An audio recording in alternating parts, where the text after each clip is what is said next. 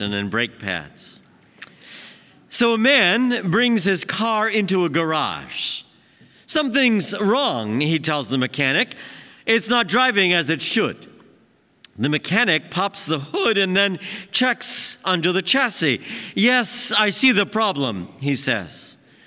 So, how much will it cost? The anxious owner asks. The mechanic says, Today, 200 bucks. Tomorrow, 2,000. The bewildered customer is furious until the mechanic explains. You need to have your brakes relined immediately, and that's $200. And friend, your brakes are about to go at any time now. So when you bring your car back, probably tomorrow, after they fail and you hit something because you couldn't stop, it's going to cost you at least two grand to repair the damage to your front end. We live our lives under the illusion that there will always be time later to do the things we want to do, to do the things that we should do. So many work themselves to exhaustion and isolation, foolishly thinking that someday, someday then we'll have enough. We're so overwhelmed with what it is in front of us that lots of us don't look deeper. You might say, we don't look under the hood to consider truly what we want in our hearts to make our lives meaningful, purposeful, and fulfilled. See, I think the gospel story today, Jesus reminds us that the things of this life are so temporary that life can abruptly change, change and end in an instant. The only gift that God gives is that God gives us this time through which we might come to discover who God is within us and in our lives, and to discover the things of God. See, the parable of the ten virgins calls us to look at our lives as preciously short and fragile, a time to seek now the justice and the compassion of God. Unfortunately, in this last week, another one of our young members of our community was called home by the Lord. Maybe five weeks ago, at the very beginning of five o'clock Mass, I did a shout out for Victoria, one of our graduates from our school a number of years ago, a 22 year old woman who was diagnosed and succumbed to her cancer 48 days in total, I believe. One of Vicky's classmates wrote on an entry on her own Facebook page, and I asked if it was all right if I pull a few lines from Abby's Facebook page. And this is what she said. It's been just over a week since my childhood friend passed. As I write this, I'm going to refer to her as the unicorn warrior the name she adopted and deserved fighting for her life these past few months. This unicorn warrior and I went to the same church and school growing up. As many people can attest to, I to this day am terrible at making girlfriends or even friends in general. This unicorn warrior didn't care. She was to make sure that we were friends. From the basketball court to the lunchroom to the playground to Saved by the Bell after school specials, she was always right there by my side. She was such an amazing friend that one year we threw her a surprise party for no reason other than to thank her for her friendship.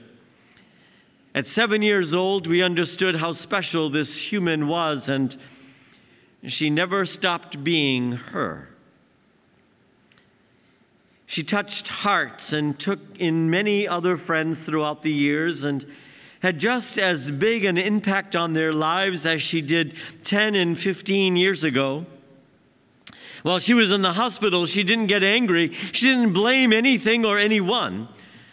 What she did instead was make her journey a way to help others. She asked people to donate blood, not for her, just in general. She had had many transfusions during her time in the hospital that helped extended her days.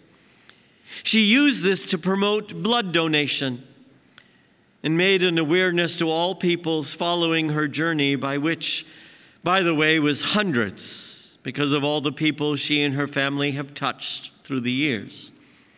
Even through the last of it, she only cared about helping others. That was her, though, this amazing unicorn warrior, never worried about herself, always looking out for others. Personally, she made me a better and a kinder person from literally day one. I am forever grateful for her and her family and all the love in the world for them. After her life on earth, this unicorn warrior is still touching lives and inspiring people with her grace and her kindness. Please don't say sorry to me after reading this. I was one of the lucky ones that had the privilege and the honor of knowing her for the past 22 years. I'm only sorry for the people who did not get that opportunity. All I ask is that we can continue to hold on to her, her spirit, and show her kindness through us. There are so many places to help and to research. I love you, Unicorn Warrior. Thank you for being my friend. And see, Jesus' plea in the gospel story today is one that says, don't waste any of your time. The impact that you and I have on one another is one of incredible strength and beauty and power. This week, almost every day, though I've not watched the news in two years, I can't even begin to tell you how many people I was stopped by telling me that their children aren't talking one to another. They're not talking one neighbor to another. All the time and energy we waste over things we have no power over. And a 22 year old woman rather than expending her energy on being angry or blaming or resenting, reaches out to touch the hearts of other people. And if you knew her as a little girl, as I did, she was in third grade, began third grade when I arrived here. That beautiful little redhead with a smile that could win your heart in five seconds or less. Continues in her sweet and gentle way to teach, to love, and to nurture. See, Jesus recognizes that so often we're so foolish, thinking tomorrow I'll call and ask that person for forgiveness tomorrow. I'll reach out to my sibling tomorrow. I'll talk to my mom next week. Today,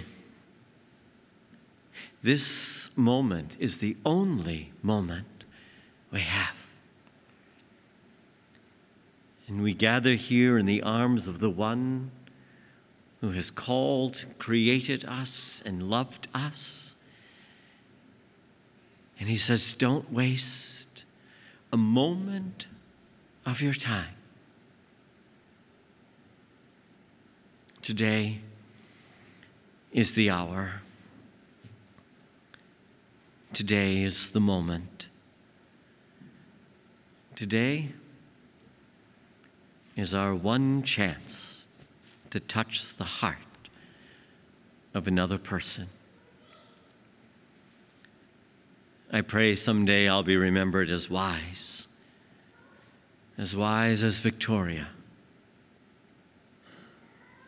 for not wasting one precious moment of touching another life.